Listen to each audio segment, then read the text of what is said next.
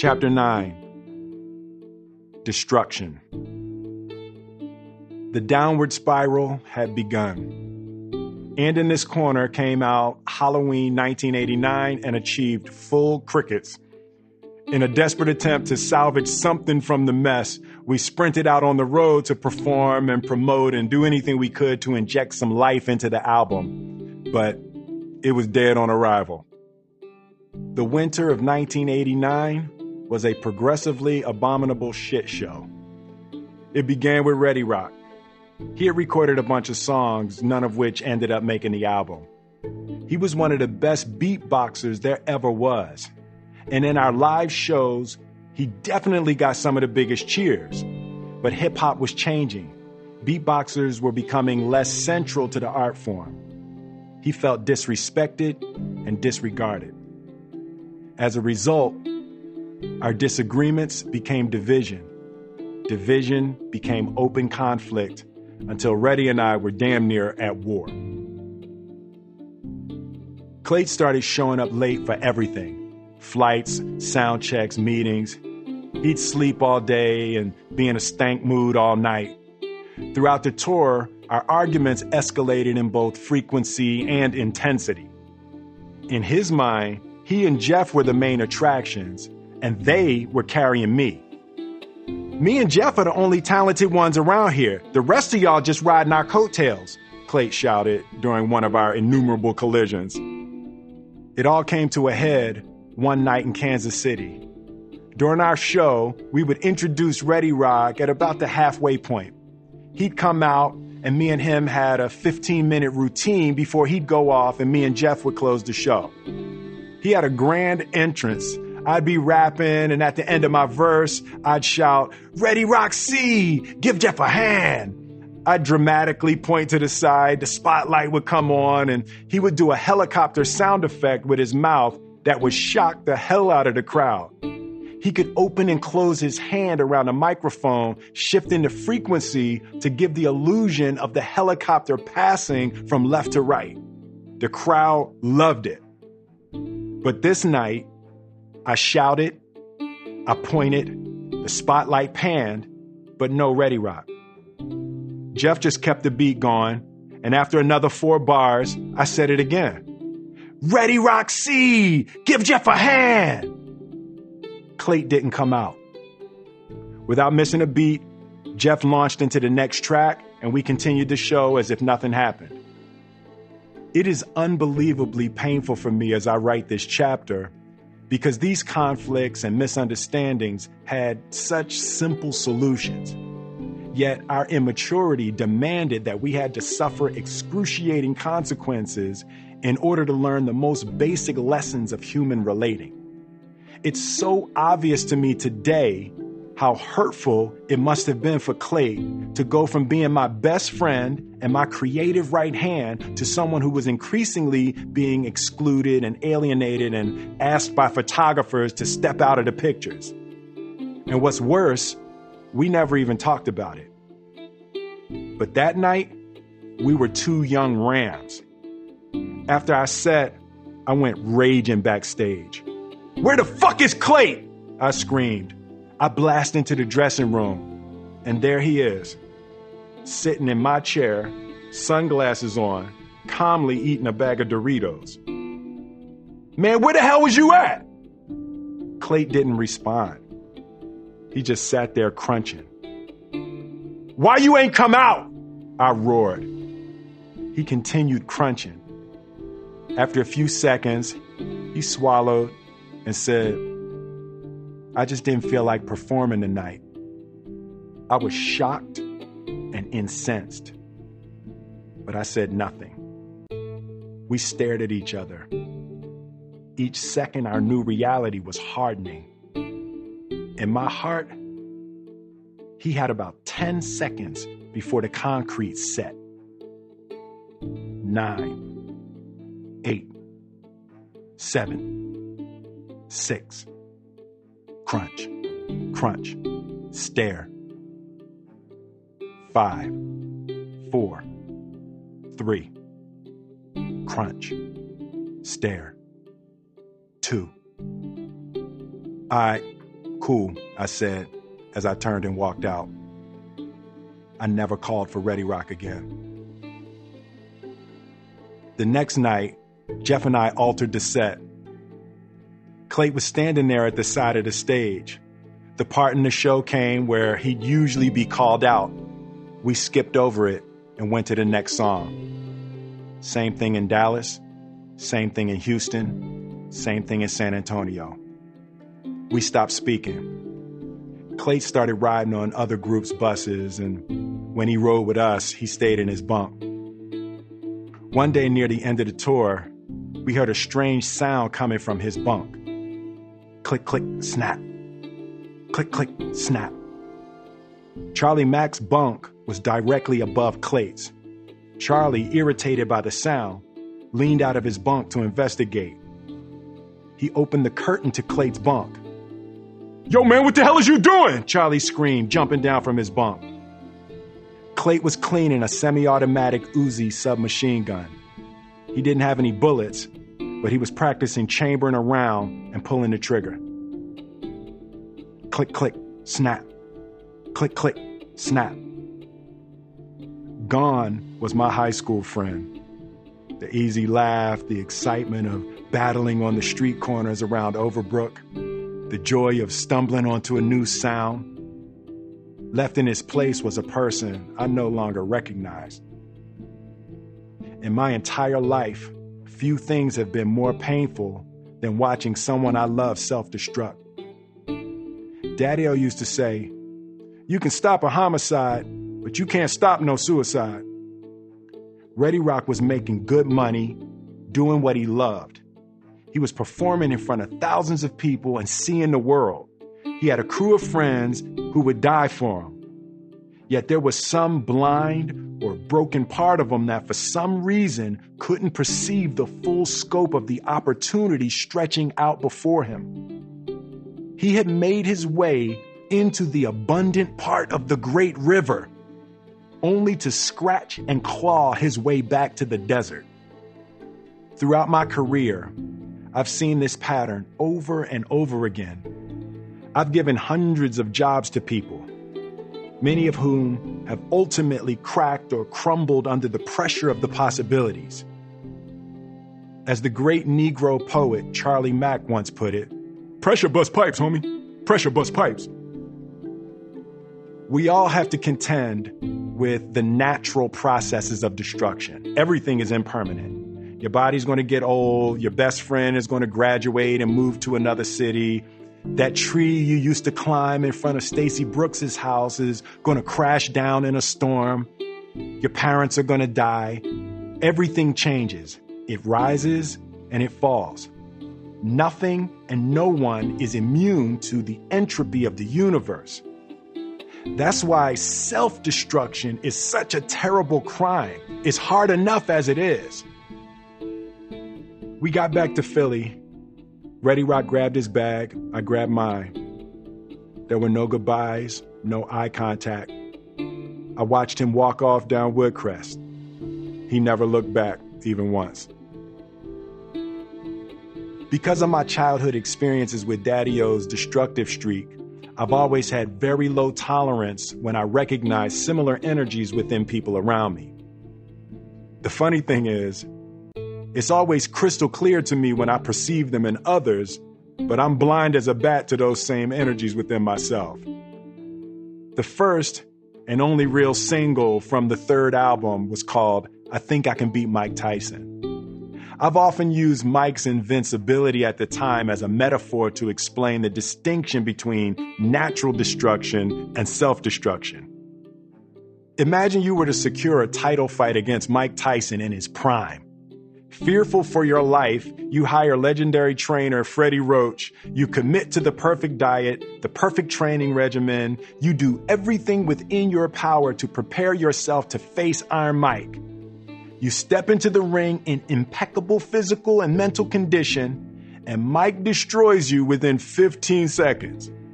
You did everything you could possibly have done and still lost. You're just not as good a fighter as Mike Tyson. That is a bearable loss.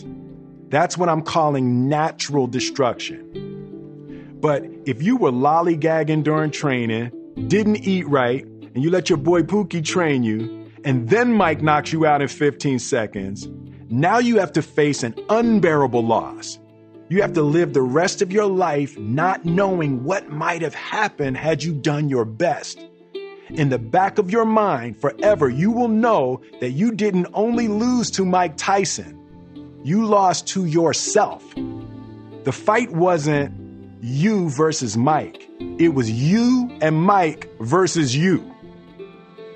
That's how I feel about ending this corner. The music business is fickle. Some records work, some don't. Sometimes there's a track that you think is going to be a hit and no one feels it. And then the one you weren't even thinking about becomes a monster. That's the natural way, the inevitable ebb and flow of the universe. But if you piss away three hundred thousand dollars on rum punches and chicken fingers, and your father has to fly in and drag your ass home, and then you throw together a bunch of tracks in your best friend's mother's basement, you're manifesting an unfair fight.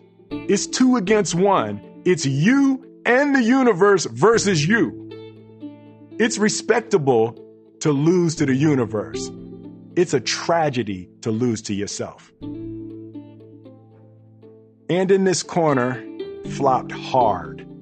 We were coming off three million records sold, triple platinum sales, and the first ever Grammy Award in rap. Expectations and investments were very high, and we crashed and burned. We knew the album was a swing and a miss, but it didn't become real until we went out on tour again. The crowds were thinner, people weren't as hyped to see us, they were no longer singing my lyrics back to me, and our performance fees were cut almost by seventy percent. We made it okay in our minds by thinking of it as promotion. In retrospect, I could feel the impending onslaught, but I couldn't figure out what to do or how to stop it. And I certainly didn't think it was going to get as bad as it did. By this time, Melanie and I were living in that dreadful demilitarized zone between the bliss-filled old days of romance and hopeful possibilities and the fast-approaching, inescapable days of resentment, rage, and destruction. Trapped in that awful, quiet lovelessness where two people coexist in the same house, but rarely in the same room. Where the air is filled with apathetic words, not yet dipping into vitriol, but purposely devoid of kindness. That unique hell where you know it's done, but it's not over yet. Me and Charlie were spending more and more time in L A. The second I would land, Tanya would be at the airport with a rental car, keys to the hotel, dinner reservations, whatever I needed. L A girls always seemed organized and business-minded. They were always fly and always pursuing some kind of dream or opportunity. There was something about the culture of Los Angeles that bred an upwardly mobile mentality. Tanya never asked me for anything. This was just how she got down. She made me feel at home. We knew each other for almost a year, but we never even kissed. I could faintly sense that Tanya and Los Angeles were about to play some significant role in my survival. I guess I was kind of unconsciously locating the lighthouse and the lifeboat for the storm that was darkening on the horizon.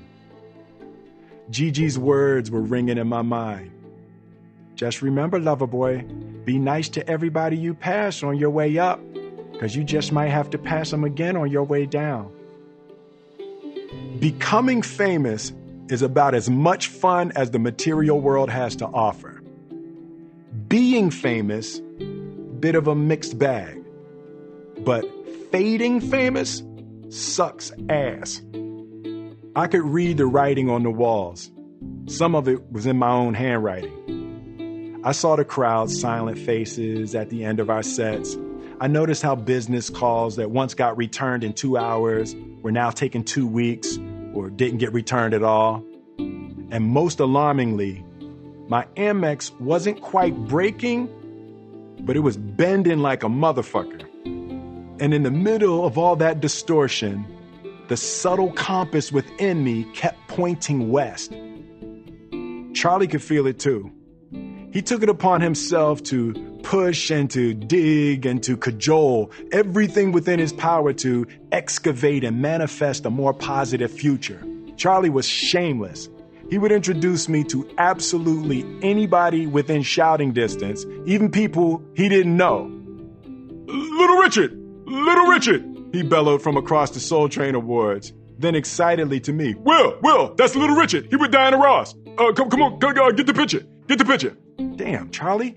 Come on, they talking, man. Just leave them alone. I said, wildly embarrassed. You want the picture or you don't want the picture? You gotta be seen with people.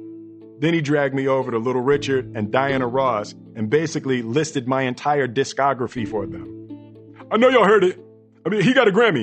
Y'all like in the Grammy Club together. Charlie Mack is bigger than most human beings and certainly bigger than most people's security. So once he decided he wanted something like a picture or a conversation, things tended to gravitate out of his way. L A illuminated the limits of my fame. I was huge in the world of hip-hop, but in Hollywood, I was nobody. At a Lakers game, I was nobody. At the Roxbury, I was extra nobody. When Eddie walked in, he shut it down. It was humbling, it was embarrassing, and it was frustrating. I remember one night in L A, the D C go-go band E U, Experience Unlimited, was playing at the Palladium. They had opened for us in nineteen eighty-eight and eighty-nine, and we had developed a friendship with the lead singer, Sugar Bear, and the rest of the group. Spike Lee had just put their song, The Butt, in the movie School Days, and E U was now the hottest group in the country. Charlie and I planned to take a break from the emotional battery of being nobodies in Hollywood and just for a night return to the world of music. We headed to the Palladium and rolled up to the backstage entrance. Hordes of groupies and fans all pleading with the bouncers about how their cousin left a ticket, but the will call is closed. The usual crap that makes security guards just look over their heads and ignore them. Charlie does his usual thing, stepping up to the front and speaking for me. Hey, my man. Hey, my man. Yeah, I'm, I'm here with the Fresh Prince.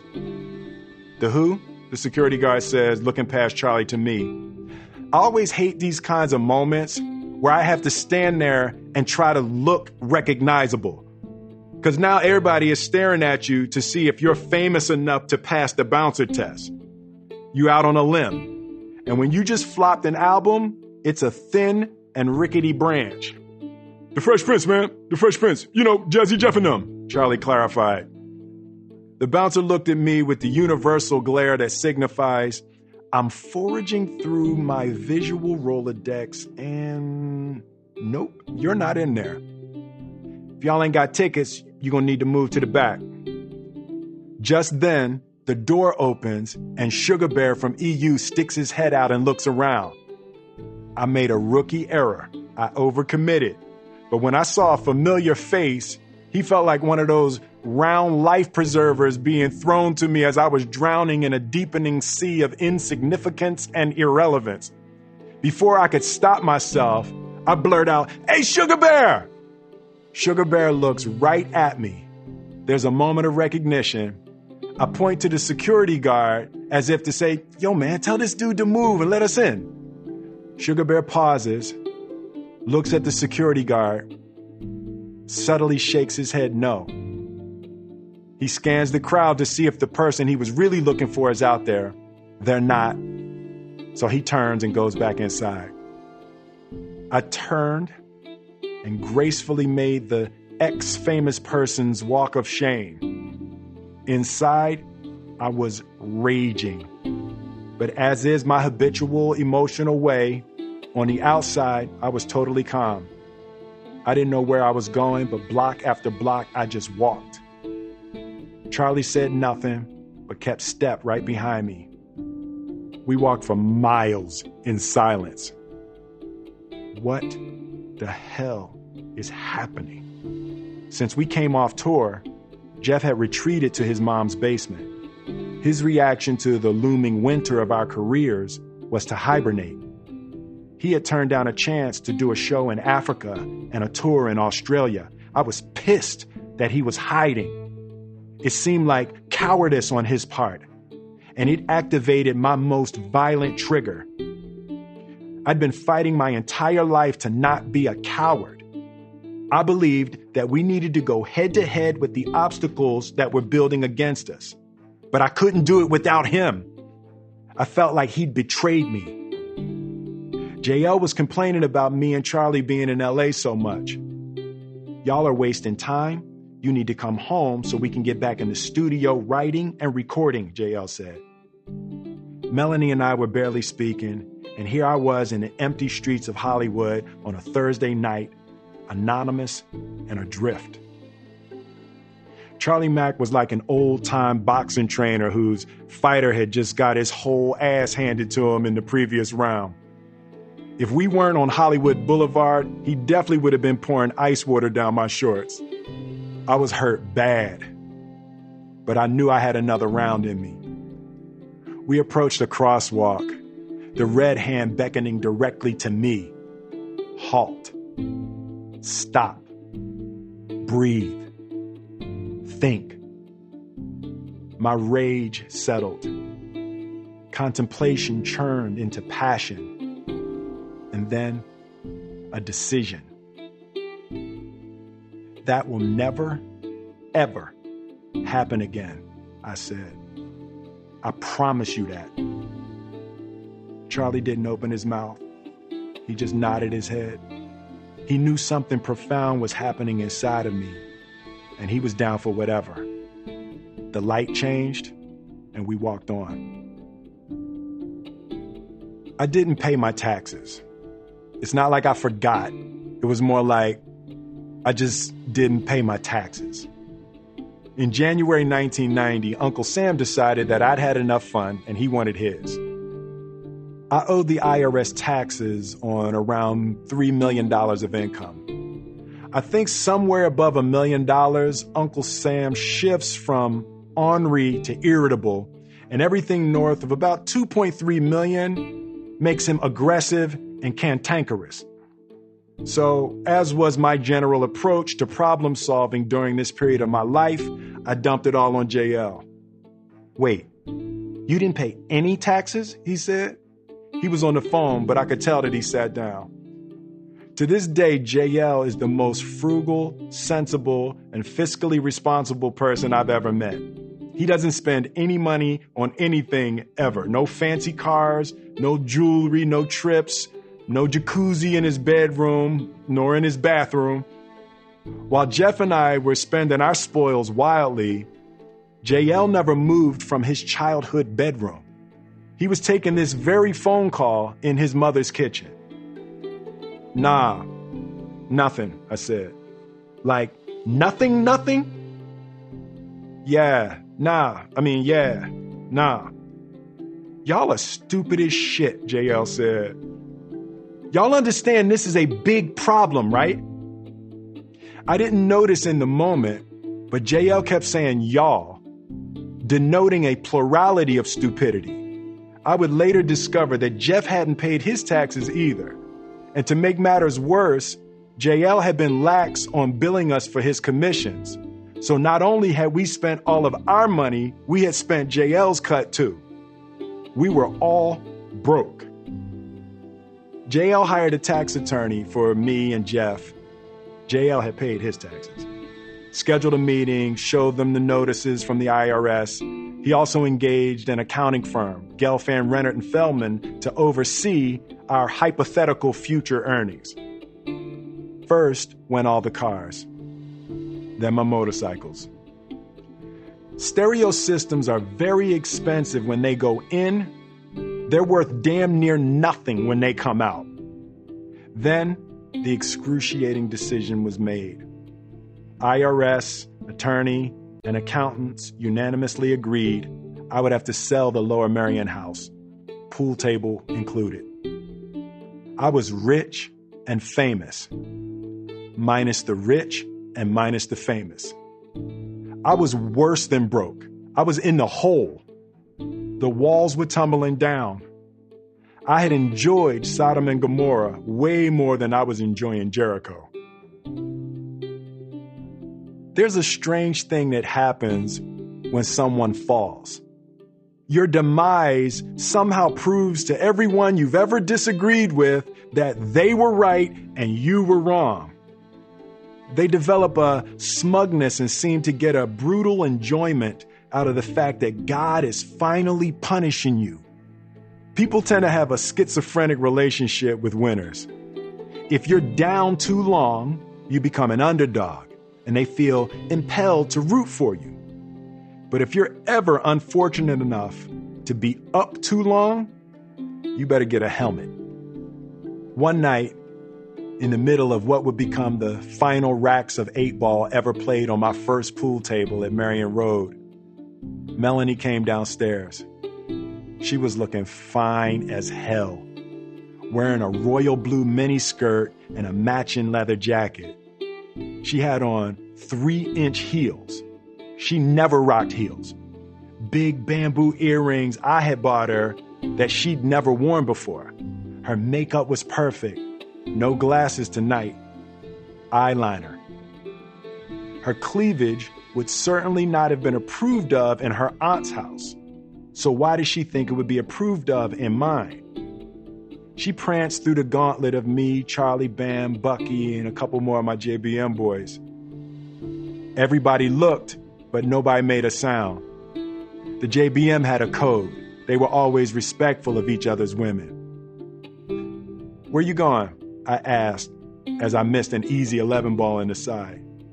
"Out," Melanie said. All I could think was, why the fuck is she doing this right now?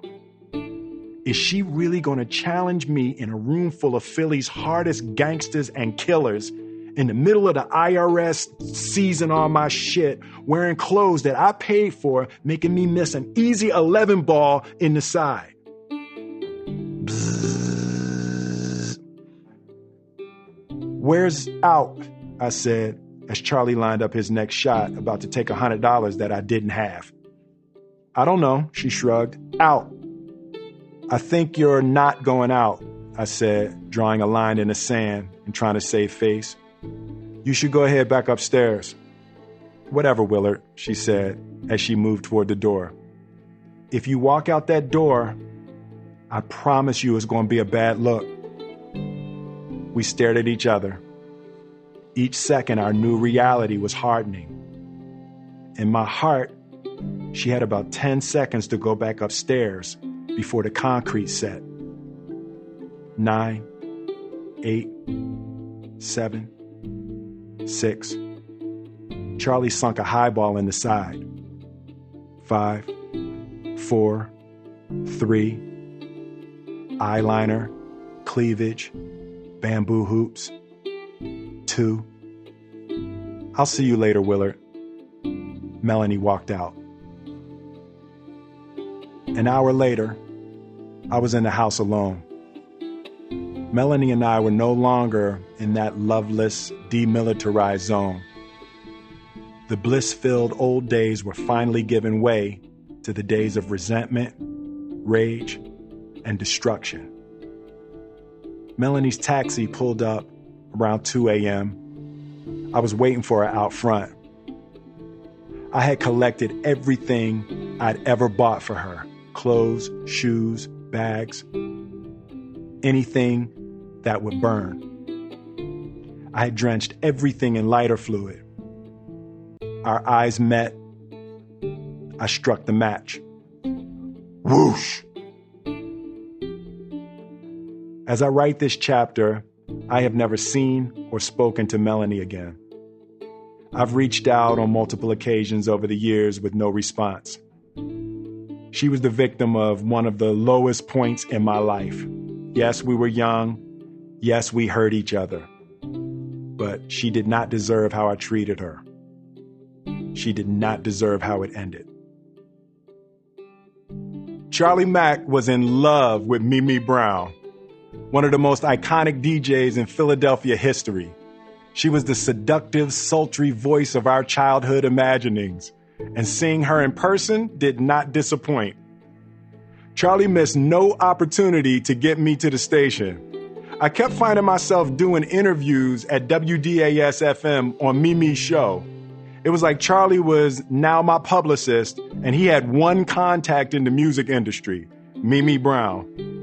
This was my third interview with Mimi in the span of two weeks.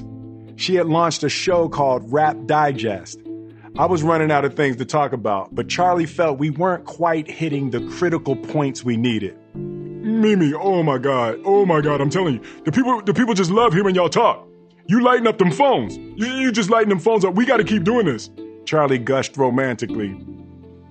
Mimi had been an early supporter and advocate for D J Jazzy Jeff and the Fresh Prince. She was one of the first to ever play our records, and she was one of the Philly pioneers pushing hip-hop onto daytime radio. And she loved a hometown boy. It was always the same with Mimi. Whether we were hot or cold, big record or no record, she wanted her studio to feel like home. We were always welcome. It was a win-win-win. Mimi got a great interview. I felt respected and appreciated, and Charlie got to shoot his shot. The studio was a cozy little soundproof room with glass on two sides. People within the station could walk by and look in on the interviews and talent who showed up. Mimi and I were always a particularly appealing attraction. We laughed and joked a lot, and we played an interesting mix of hip-hop and R and B that was revolutionary at the time. It felt like a live show as we interacted with the staffers behind the glass. One afternoon, I started rapping live, which doesn't sound like much today, but I promise you it was jaw-dropping back then. This was one of the first times it had ever happened on Philadelphia radio. You have to understand, this was a time when many radio stations' promotional taglines were all music, no rap. Behind the glass, the crowd grew and started going crazy. Some because they realized they were witnessing the birth of a new era, and others because they probably thought they were witnessing the death of Mimi Brown's career. As I play and perform to the glass, I'm stopped in my tracks as I realize I'm face to face, eye to eye with Dana Goodman. He had heard me on the radio and decided to show up. If the motherfucker you looking for is Will, he's in the house. You're welcome to come in and kill him now. Dana stares, emotionless, and whispers into the ear of the dude with him. The dude nods and moves toward the door of the studio. I keep performing, my eyes steady on Dana. I try to signal Charlie, but he's staring at Mimi. The door opens. The man enters the booth and stands beside Charlie. Charlie's ghetto radar is once again on point. Charlie slides almost imperceptibly into striking distance. He's no longer looking at Mimi. I finish rapping, the crowd applauds. Mimi and I sit down to continue our interview. You need to thank Dana Goodman, the man yells out. Hey, yo, my man, yo, my man, they live on the radio, cool out, Charlie whispers. You need to thank Dana Goodman, the man yells out, louder this time. Hey, homie, we can do whatever you want to do outside, but you gonna be quiet in here, Charlie said more forcefully. The dude put his palm on Charlie's chest to shove him away. Tell your man to thank Dana Good... But before his lips could form the first O of Goodman, Charlie cracked him with a straight right hand, dead on the button. Dude's head exploded like a watermelon. It was as if Charlie had shot his fist out of a cannon.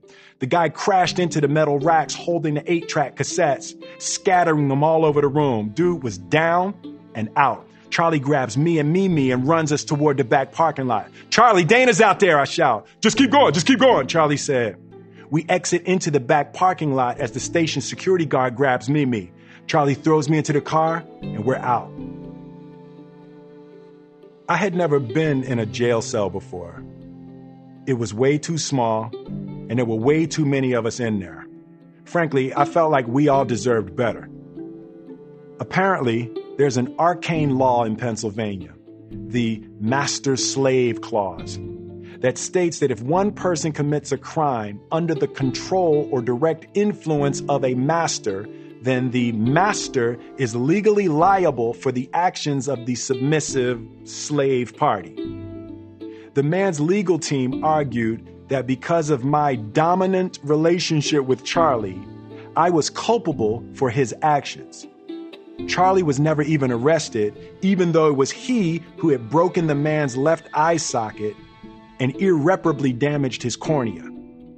Clearly, the man's legal team thought that I was a deep pocket and logically reasoned that I was a bigger financial target than Charlie. The joke was on them. I didn't have a dime to my name.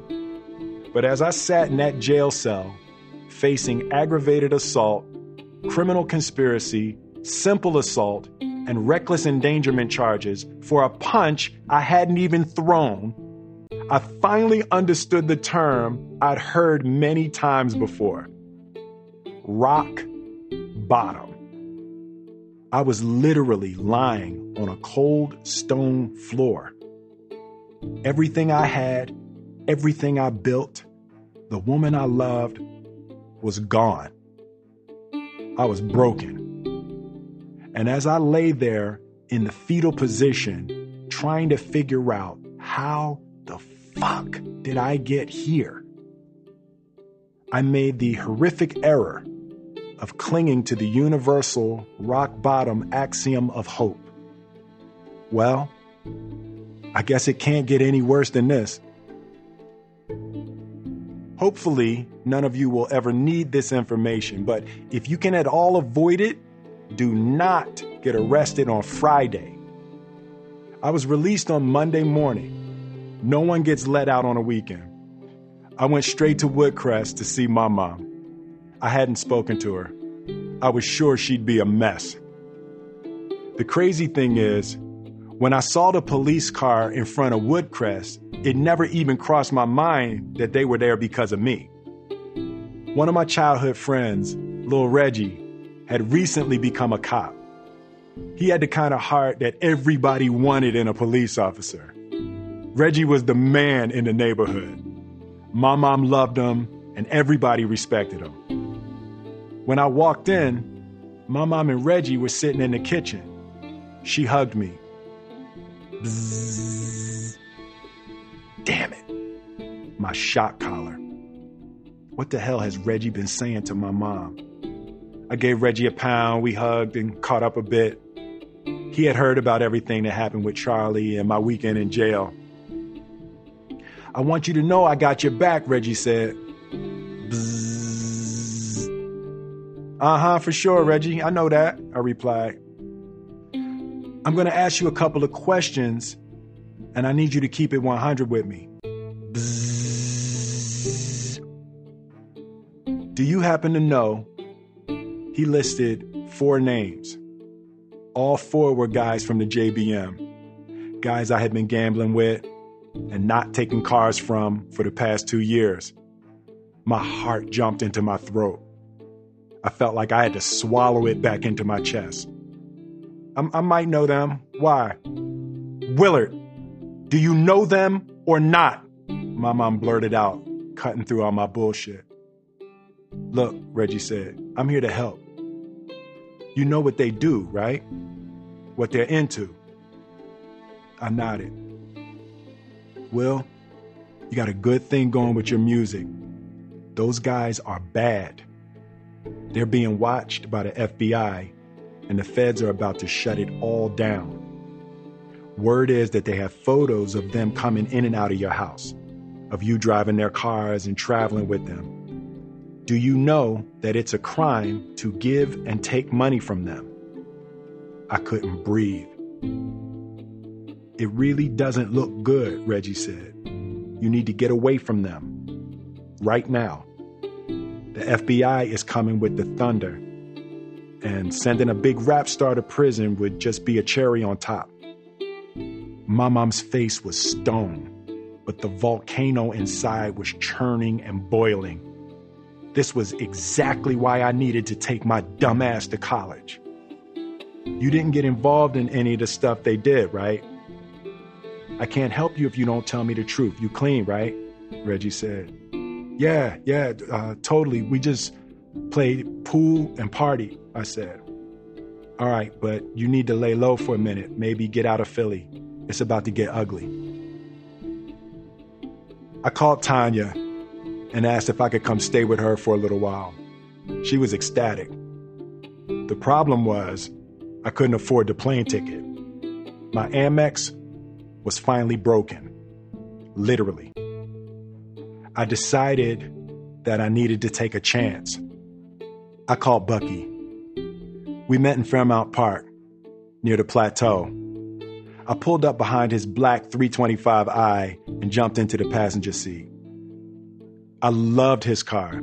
He had the Alpine C D changer that held twelve C Ds. When I got mine, I could only afford the six changer. I told him everything, that the feds were circling, that I was moving to L A, and that he should leave too. He kind of chuckled, laid his head back on the headrest, like he knew that he'd been living on a runaway roller coaster that had always been predestined to come to a fiery end. He closed his eyes. We sat in silence. It was about six p.m. There was a flight to L A in two hours. I hated that I had to interrupt him to ask him for money. Hey, Buck, I need to hold something uh, to get out to L A, I said quietly. What you gonna do in L A, Buck asked, not even opening his eyes. I don't know for sure. I just love it out there. Um, there's a chick out there I'm feeling. Our album crashed, so you know I might try acting. You could definitely do that acting shit, he said, smiling, as he seemed to replay some of my funniest highlights. You the dumbest nigga I know for sure. He was laughing out loud now. How much you need, Buck asked. Nothing heavy. Um, I need to get out there, get an apartment, you know, maybe just something to move around a little bit. All right. I got ten G's here. You need more than that, we can run to the spot. Nah, that's straight. Buck had a secret compartment under the driver's seat floor mat. He grabbed the ten G's, reached into the back seat, shook a Tasty Cake butterscotch crimpet out of a brown paper bag, and stuffed the cash into it. He handed it to me, but when I grabbed it, he wouldn't let it go. He looked straight into my eyes. You know you're not better than me, right? He said. Of course, Buck, I, I know, I know that, I said, somewhat confused. I'm just like you. We the same. He got quiet for a moment, then said, I could do all that shit you do. I just fucked up. We just born in different spots. Yeah, that's real, I said. Bucky let the money go. Just do right, man, he said. No doubt, Buck. I'm gonna get this back to you quick. He chuckled again, as if somehow he knew he would never need it. When I get my feet, you should roll out to L A. Bucky chuckled the same knowing chuckle. Sure, man, I'll do that. He gave me a pound. I made my flight. Three days later, Bucky was dead.